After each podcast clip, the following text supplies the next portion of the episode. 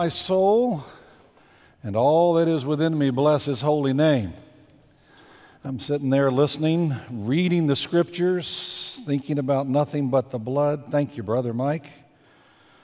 Praise him on the trumpet, and if they'd have had one, they'd have written praise him on the saxophone. They just didn't know what it was yet. So, so today we continue our GOAT series, the greatest of all time, but today you're a little more actively involved, and here's why. You ever read one of those books that you read like twenty pages, and then it says, what do you think happens next? If A, go to page twenty-one, if B, skip to page thirty-one, and you choose where the story goes, and then it goes on a little farther, gives you another divergent point. Those became the rage for a while, and so I thought, you know what, today I'm going to preach a sermon kind of like that. Instead of telling you what is the greatest promise of all time, I'm going to give you a chance to write your own story as far as that one goes. What is the greatest promise of all time? Now, maybe you already have a special promise from God in his scriptures that, that you claim regularly, that you cling to as a favorite verse. If you do, that's wonderful. And let me just say, I'd love to get an email from you. My email address is on the church bulletin. You can just send me a paragraph or two in an email. Tell me what your favorite verse is, why, how God has blessed you by having that as a promise that he's, he's given you. Or, or maybe what you want to do is on the note page today, and I'd encourage you to make use of it today, even if you're not regularly a note taker. You might look on the back and find we've given you a little outline structure that'll really help you in jotting down these verses today, and maybe you'd like to start at the top of the page by just writing down the reference of your favorite verse to remind you that there's a promise of God that you've already been claiming, and God has been faithful to use that in your life, however you want to do it. But especially if you've never really given this much thought, if somebody walks up to you and says, tell me what's that great promise of God that you really like to claim, and you go, what? Share with me your life verse, your prom. N- no, what? If, if, if that's kind of where you are, I'm hoping that maybe today just walking through some of the great promises of God will motivate you to select and perhaps memorize a promise or two. And that further, it is my sincere prayer that you will think on, meditate on, appreciate more than ever these promises of God. You saw some of the ones that ran during the song a moment ago. None of those are included in the message I'm going to get to today, and there were some great ones there. Maybe one of those is one you've clung to in the past. But I pray that as you think about these, as you reflect on these, as you write down today the scripture references and any notations you want, that it will help them to sink deeper and deeper into your heart and soul and mind, to give you encouragement, to give you strength when you need it. Now, there was a group that did a very specific count of promises in the Bible. They came up with three thousand five hundred seventy-three. I thought, man, how do you do that? And sure enough, I, I looked at another group. They said, well, actually, there are over seven thousand promises. They're just not quite as direct a promise. You have to kind of read the passage and understand that there's a promise contained in it. The word promise itself occurs in the Bible about fifty times. But when I saw that seven thousand number, I got very excited. I had a consultation with our elders, and they said to me, no, you may not try to preach on all seven thousand in one sermon.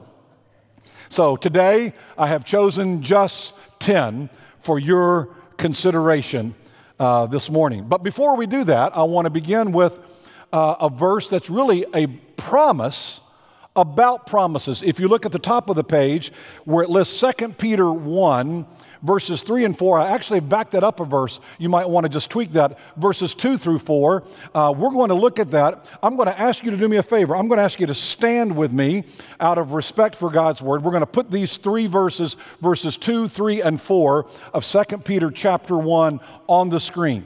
And I want us to read them together. And, and if you've never thought this through, maybe you're new to the church game, let me kind of explain. The reason that we often will stand together as we hear the word of God is it reminds us what we're about to read here. This is not just one more guy's opinion. This is not something Pastor Eddie went into his study and wrote this week or last week or this morning. We do this out of reference because this is the Word of God. There are opinions are a dime a dozen, but the Word of God stands forever. You can take it to the bank. You can count on it. This is coming from God himself. So would you join me then? Let's read it together in unison. Let's go. Grace and peace be multiplied to you in the knowledge of God and of Jesus our Lord, as his divine power has given to us all things that pertain to life and godliness, through the knowledge of him who called us by glory and virtue, by which have been given to us exceedingly great and precious promises, that through these you may be partakers of the divine nature, having escaped the corruption that is in the world through lust. Wow, what a great passage to start with. You may be seated. Wow. So let's pay attention to this passage for just a minute. And if you've got your Bible today, I have to be honest, you're going to have to be good. We're, we're moving through a lot of scriptures today and, and a little bit back and forth. Uh, the ten I've chosen we'll walk through, but we're starting in Second Peter, a small book near the end of the New Testament. So having looked at this passage for just a minute, and I'm going to ask our tech team maybe to go back and put up verses two and three uh, a little bit behind me as you have a chance. When he talks about it, this opening up here, Paul, uh, excuse me, Paul Peter is actually the one writing here, of course. Peter begins by reminding all of us what we just read, some of the very basics of authentic Christianity. If we want to continue to grow in grace and peace in the knowledge of Jesus Christ, and if we do, then we will be living according to the divine power which God has given to us. And if we do those things, we will be fruitful. We will enjoy life. We will enjoy the promises of God. We will know what the abundant life is, you see. And if you look at this passage, I want you to see here real quick, this kind of amazing thing. Uh, let's see, join in on his divine, okay, the third line down. His divine power has given to us all things. Now, for you non-grammarians, sometimes when I start talking about tense and case and number and why that's important in a biblical translation, you get lost. But this one's pretty obvious, I hope. It doesn't say, if you do these things, then he will give them to you. It says his divine power has done what? Has given. It is what we call the perfect tense. It's not just in the past, it's complete. He has given to us. And when it says he's freely given to us, I mean, has given to us freely all things. The word is doreomai, which means to freely give, to grant, to bestow. Just he's put it on us. He has given to us. It is a done deal. So, so get what's going on here. Peter is saying God has already given us his divine power. And through that power, he has made everything that we need, everything which pertains to life and godliness, available to us. God has provided believers with all the resources necessary to make spiritual growth possible. So I say that today because I want you to understand we're not sharing these promises just to give you a little boost for today, to give you a little teeny shot of encouragement with a cute quip from the Bible. That's not the purpose of what we're doing. These promises of God, according to this passage, are, are given to us. They are intended to be a part of the transformation of our lives. It's only possible, in fact, by the promises of God that we're able to make this happen. So think about this with me for a second. Some of you are looking at me a little, what, what do you mean, Pastor? Okay, so listen up. This passage is saying to us that God's divine nature has given to everyone in this room. Say, that's me. Now, see, you're not convinced. Say, that's me.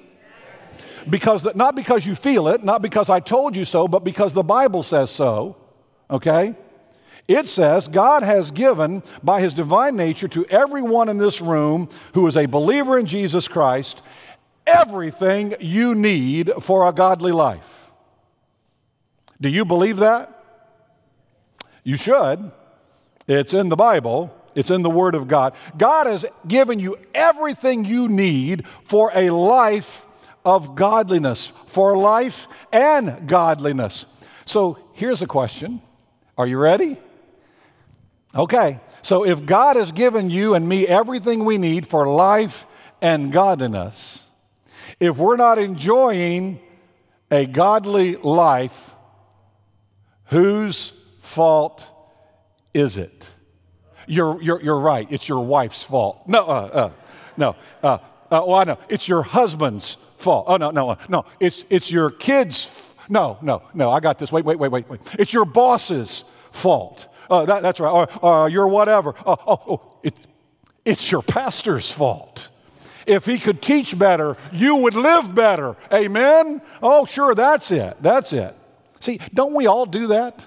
We like to blame other people. Well, you know, Pastor, I was in this small group and, and my friends were supposed to help hold me accountable and their phone call came too late and I'd already fallen and didn't. Uh, yeah, right, it's your friend's fault.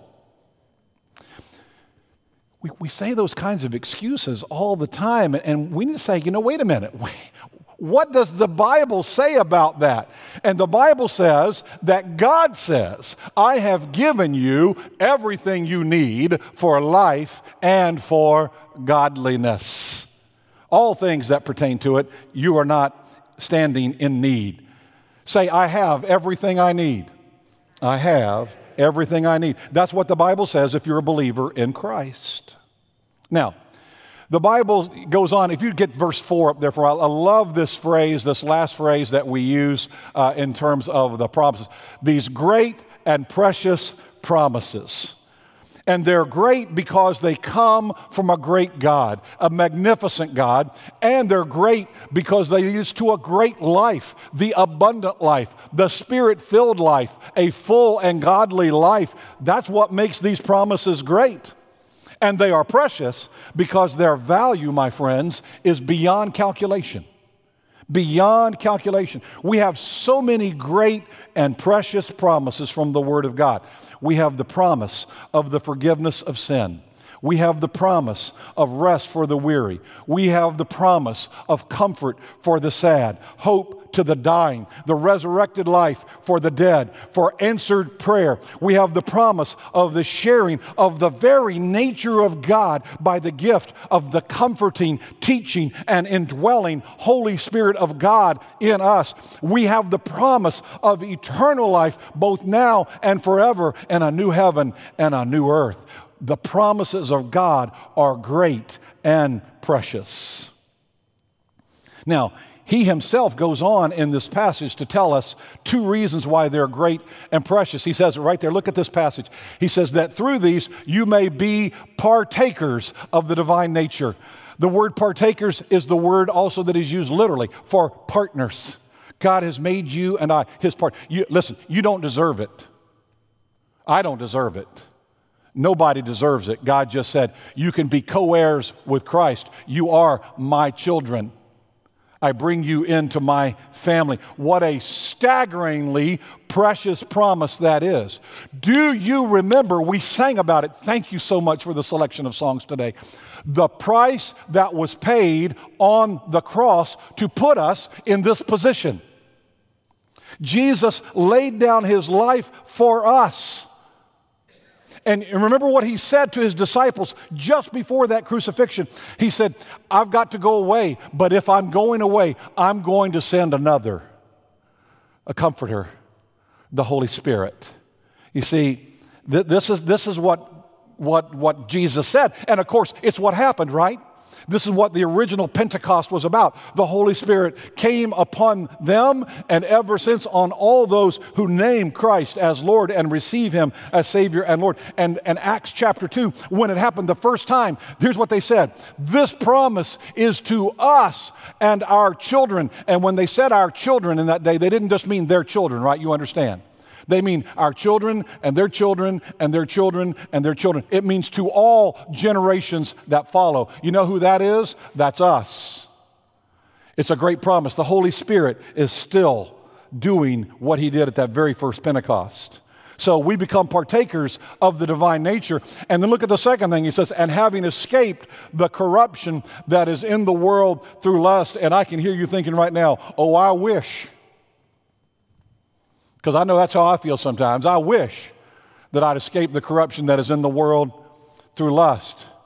But we need to understand what he's talking about here. He, he, he's, he's talking about, for lack of a better word, the craziness of the world.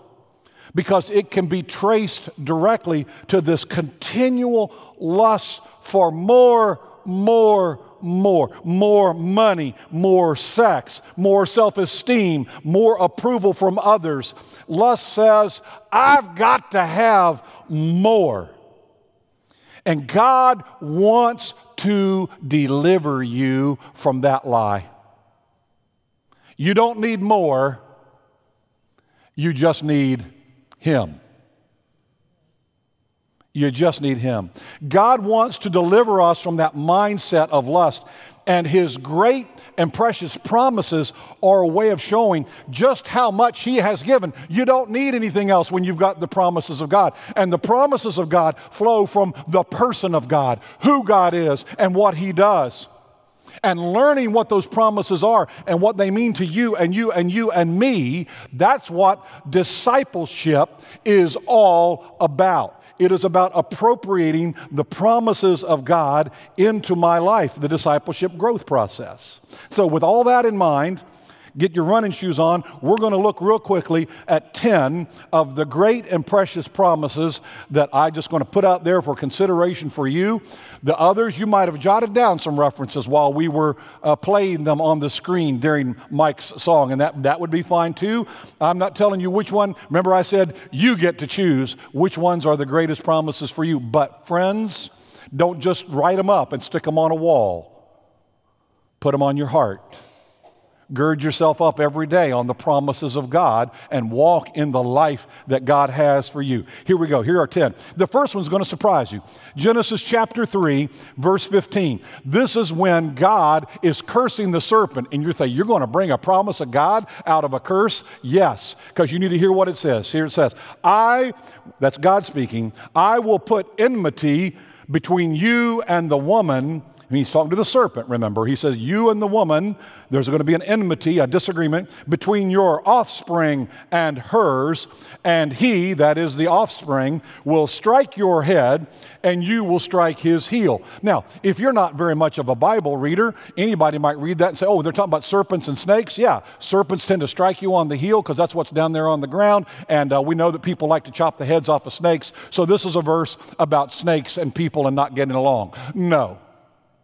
This is a verse about the foreshadowing of Jesus Christ. It is the foreshadowing of the coming Redeemer. And why do we need that? Because we've just had the fall. And what do you need when you've had the fall into sin? You need a Savior. And God doesn't waste any time. God immediately brings word of a Redeemer to come into his promise. This is not a statement about human beings and snakes. It is a biblical image of Satan in conflict with Jesus, and how Christ the Redeemer is going to be victorious. From the very moment that mankind fell into sin, God had a plan. Indeed, we know that God had it before the fall, right? Because we know that when John the Baptist saw Jesus coming, he said what? Behold, the Lamb of God who takes away the sin of the world. And he understood it was from the foundation. Before the foundation of the earth was laid, the Redeemer was appointed. This is a foreshadowing of Jesus. And so this promise, Genesis three fifteen, you think you're only like five pages into the Bible, and there's so much more to go. This is thousands of years before Jesus is going to come on the scene, and God has provided for you and you and you everything we need for salvation because Jesus has been promised. There's a well-known joke, you've heard it many times, I am sure, about the pastor who preached his children's sermon, right? And he describes something that is small and gray and furry with teeth that likes to collect nuts. And he says to the kids, what do you think it is? And the little boy raises his hand. He says, uh, it sounds to me like a squirrel, but I know the answer is Jesus, because in church the answer is always Jesus. When you read Genesis three fifteen, that's God's answer to the fall. The answer is always Jesus. What's the greatest promise of all time? You don't go wrong by starting with Jesus. Jesus is the greatest promise of all time. In a sense, that's a very correct response. That's what this verse is pointing to and what makes it worthy of consideration as the greatest promise of all time. Let's consider another one that you're going to know from heart. Psalm twenty-three, verse one. Say it with me. The Lord is my shepherd, I shall not want. That one verse, what a promise it is. Is it any wonder that people love to memorize the twenty-third Psalm? When I learned Portuguese as a missionary, the first thing my Portuguese teacher made me memorize, the twenty-third Psalm. O Senhor é o meu pastor, nada me faltará. Nothing will I lack. Nothing will fall short in my life. God is providing. And let's face it, the whole psalm is amazing. But there is a sense in which the first verse captures it all. It's a summary, and everything else is just detail of the fact that the Lord is our shepherd. Amen? What a blessing. What a promise. One of the greatest sermons I ever heard, and you, you know it's from an African-American preacher when I tell you how it goes. I, I, it blew me away. He said, today I'm going to preach on a, pa- a pastor's conference. The, the, the passage that you know well, the Lord is my shepherd. Everybody kind of goes, man, I mean, we've, we've all preached that like five hundred times. And he starts and he says, the singular, definite article, one, only, unique God, the only one, the Lord. Not somebody else, not some Lord, the Lord, Lord Almighty, Lord of hosts. This word Lord here, the word from which Jehovah is used, Yahweh, the I am that I am. You see, and that's important because God, when he first introduces himself to Moses, and Moses says, what shall I call you? And God says, Yahweh, I am that I am. Always am. God always is. Even in the past, God is. Even in the future, God is. God is always in the present. It is an amazing thing. The Lord is. I mean, and that's the way he preached the whole sermon. Just those five words. Somebody said the greatest five words in the English language. The Lord is my shepherd. What a promise. Okay, let's look at number three. Here's another one to consider. John fourteen, verses two and three. In my Father's house are many mansions. If it were not so, I would have told you. I go to prepare a place for you. And if I go and prepare a place for you, I will come again and receive you unto myself, that where I am, there you may be also. Wow. Now, here's what I love about this one. This is what I call a bargain promise. We could call it a Costco promise, because not because it's cheap. Oh, no. But because you get three in one. You get a heck of a deal here in this promise. Look, in this one passage, here's what, first thing Jesus says, if it were not so, I would have told you. Can I get an amen on that? Can we get a politician anywhere? If it weren't so, they would tell us. If it is so, they would tell us. Just shoot straight with me. Listen, folks, I got all kinds of problems. Can I get an amen? I, I got problems. You got problems. All God's children got problems. But I'll tell you this one thing about me. I will shoot straight with you.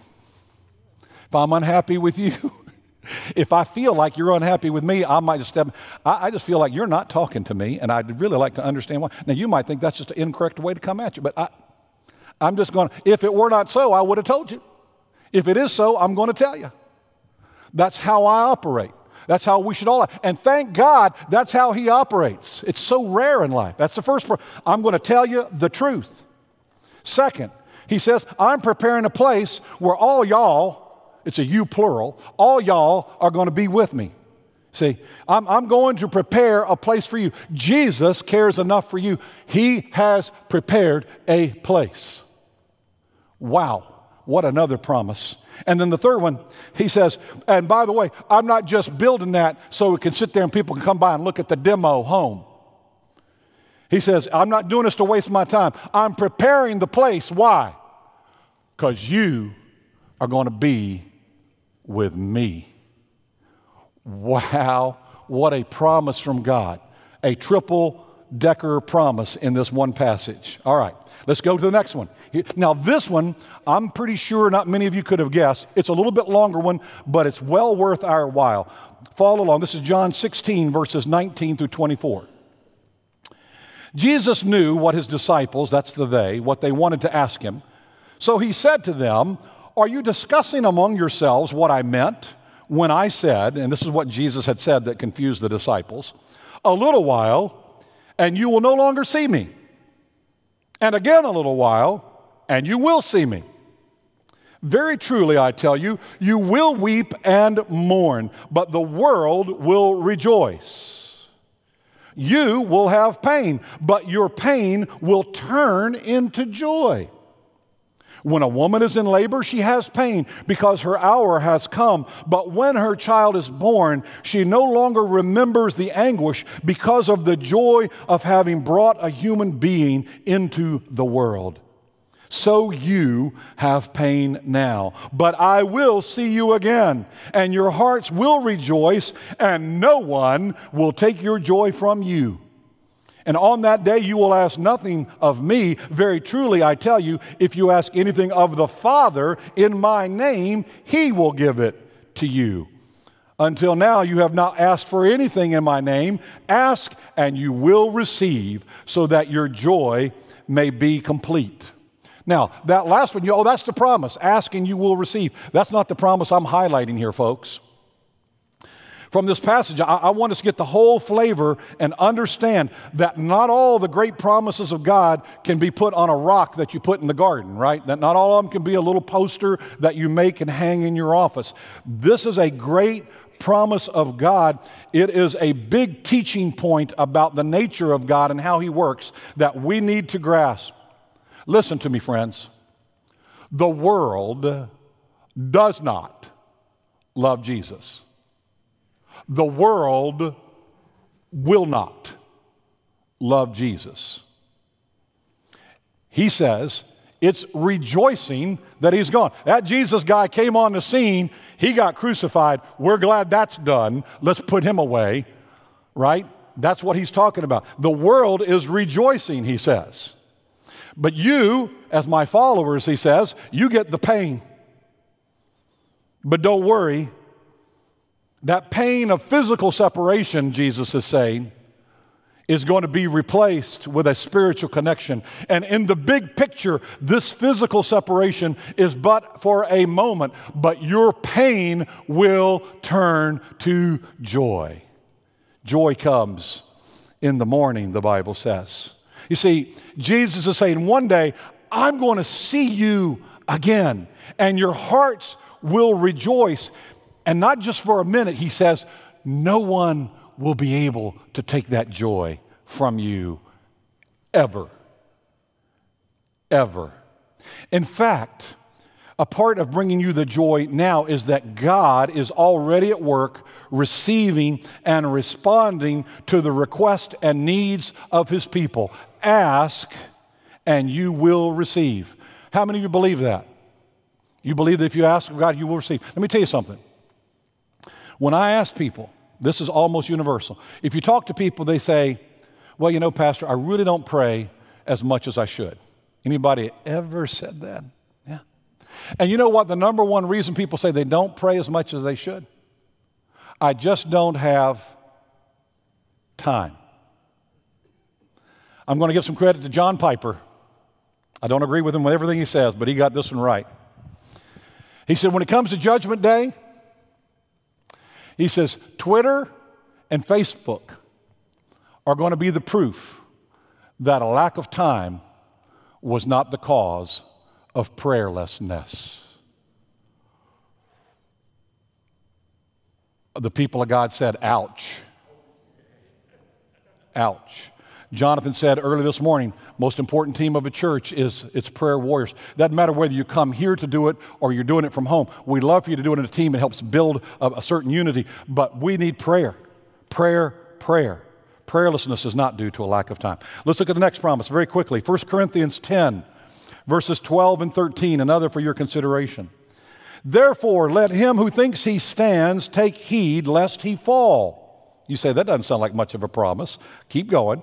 No temptation has overtaken you except such as is common to man. But God is faithful, who will not allow you to be tempted beyond what you are able, but with the temptation will also make the way of escape that you may be able to bear it. Now, folks, there's no question. This is a great promise for anyone who has ever felt beaten up, knocked down, cornered or defeated in the face of temptation. But here's what I want to say to you. While you're claiming verse thirteen, don't forget verse twelve. They need to go together. It's a very useful reminder of how every promise of God, not just this one, every promise of God needs to be received by us with grateful humility. Not with arrogance, not with a spirit of hoarding, not with a spirit of grabbing, not a spirit of somehow I deserve it, not somehow that it's a special, a special benefit just for people like you and me for how great we are. That's not it at all. Be humble and understand that the truly great promises of God do not come to us because we deserve them, but because they flow out of the nature of God himself. Do you see how he said it? No temptation has overtaken you except such as is common to man, but because God is faithful. That's who he is. Because God is faithful, he won't allow you to be tempted beyond what you're able, but will also make a way of escape for you. Because God is faithful, what do you have to do with that? Nothing. You have nothing to do with that. God is faithful because that's who he is. And the promises of God flow out of who he is. So it's not because we've been especially good boys and girls that we deserve these, but because of God's grace towards us. God is faithful. Let's look at the next one. Second Corinthians five seventeen. Many of you will know this, right? Therefore, if anyone be in Christ, he is a new creation. She is a new creation. The old is gone. The new has come. What a wonderful promise. When we receive Jesus Christ as Lord, that's what it means when it says, if anyone is in Christ, you've received Jesus Christ as Lord. The Holy Spirit has come to indwell you. Here's the good news. God doesn't come just to improve our circumstances. God doesn't come just to give us a future in heaven or to help us behave better. God makes us new. He makes us new. It's not about changing our behavior. It's about changing our being, our being, who we are. We are new creatures in Christ, and therefore the implications of this promise are incredible. We have the potential to live by the very power of God as we follow Jesus Christ as Lord and allow the Holy Spirit to guide us. What an amazing thing. All right, next promise. Second Corinthians nine eight. Watch out for your toes. You could get stepped on here. Okay, Second Corinthians, mine did. That's all I know. Second Corinthians nine eight.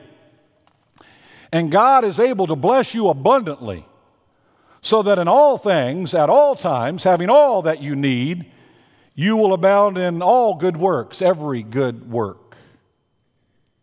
You saw what I was doing there, right? All, all, all, all. What has God given you? Everything. He's given all of it to you. God is able to make all grace abound to you so that you will always have all that you need. Now, do you believe that about yourself, you see? Do you believe that you have all things that you need at all times? Remember what we said at the beginning of this, the great and precious promises.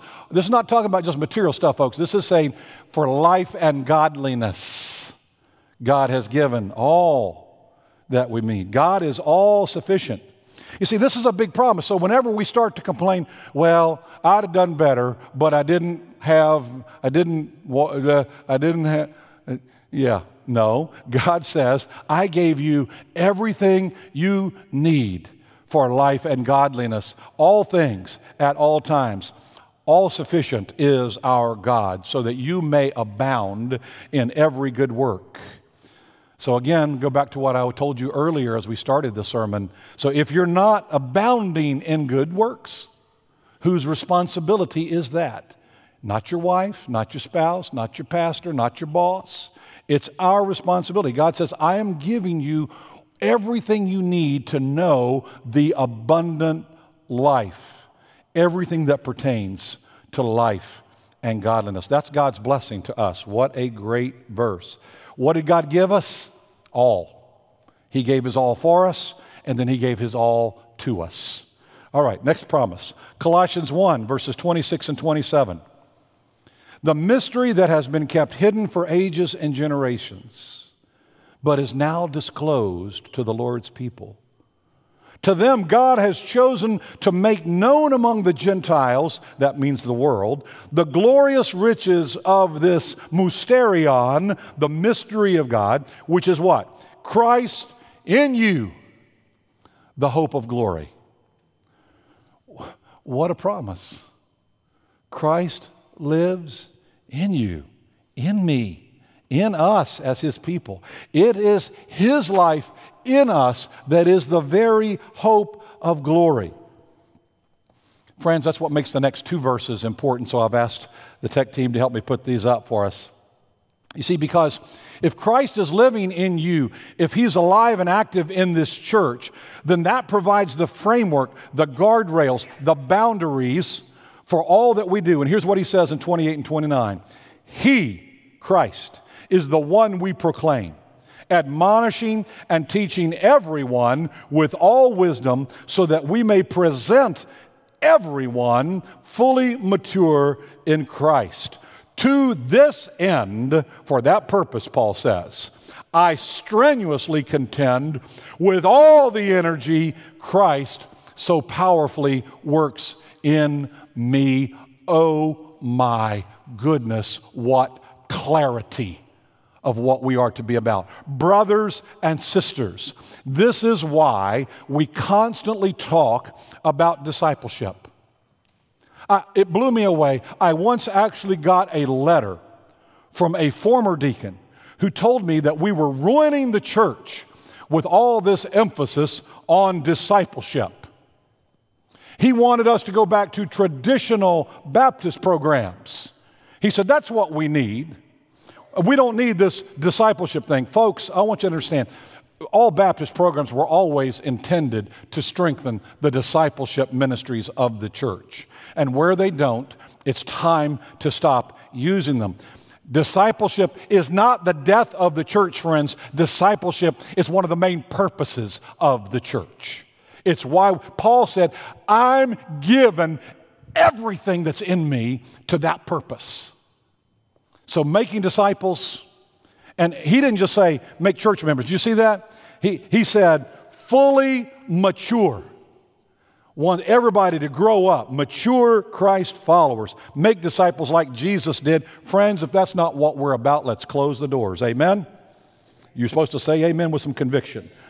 That's what we better be about, or we're in deep trouble. You say, well, what about the lost? Yes. You can't reach the lost if you don't have mature disciples who know Jesus and walk with him.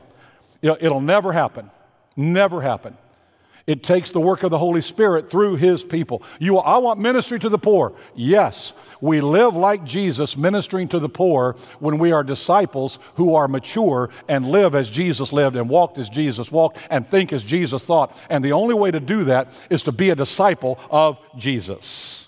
Next promise, Hebrews thirteen five. We're almost to the end. He says, keep your lives free from the love of money. You say, Pastor, that's not a promise. Yeah, okay, this is our part, right?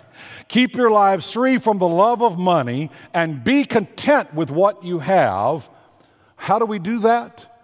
Because God has said, never will I leave you. Never will I forsake you. See, isn't it amazing that this promise, which is probably one of the most claimed promises of all the promises, I hear people say it all the time, I, I, I know it's hard right now, but God has promised He'll never leave me or forsake me. That's right. He promised you that. And He promised you that in a passage, the context of which was about stewardship. So if, here's what you need to put together today. If you've ever, not that you need to be a giver to get the promises of God, that's, that's, that's not the point. If you've ever wondered why it's so easy for people to get caught up in the rat race and their whole life is spent pursuing the obtaining of material things, it's explained right here. Because you can only avoid that mentality when you understand that God is with you, He will never leave you, He will never forsake you. And if you don't understand that, you have a hole this big in your heart that you're going to try to fill and fill, and you're going to pour junk after junk, material goods and stuff and houses and money and drugs and anything you can find to give you a shot. But when you know that God will never leave you or forsake you, none of that other crap matters. Because this is the bottom line of it.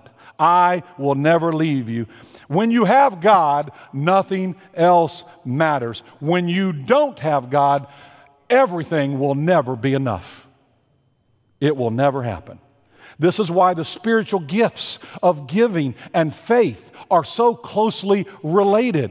When you give, you're demonstrating obedience and trust. That's what faith is. You're exercising faith. When you have faith in God so that you own stuff and stuff doesn't own you, giving away stuff is a predictable result because you're walking by faith. You're not worried about giving away this stuff because God will provide what you need because God has promised, I'll never leave you or forsake you, and that's the thing you're most concerned about anyway, not stuff.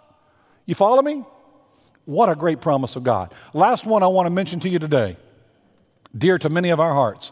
Revelation chapter three, verse twenty. Behold, I stand at the door and knock. If anyone hears my voice and opens the door, I will come into him and will dine with him and he with me. I can't tell you how many times I've heard this verse used at the close of a worship service, at the close of a sermon, at an invitation time to say, have you ever invited Jesus into your life? It's a great question. You should be asking yourself that question right now. But today, I'm focused on the promise side. If you do, He will come in. He doesn't say He'll think about it. He doesn't say, I'll get right back to you. I'll have your people talk to my people. No, He says, I will come in. It's a simple image from the book of Revelation. I'm Jesus. I'm knocking at the door. All you have to do is open the door and invite Him in. You have to do that much. But that's all you have to do. It's just like opening the symbolic door to a friend. He will come in. It's a promise. Wow. Ten great promises for you to chew on. Maybe you've got some others. And we're going to close with one more promise, and then we're going to stand and sing Standing on the Promises. And so we're actually going to stand before we start standing. So I'm going to like, invite our orchestra to come up, invite our director Celio. Once you come on up here, get ready. And I'm going to invite everybody to stand with us because what we're going to do is we're going to read this last promise together.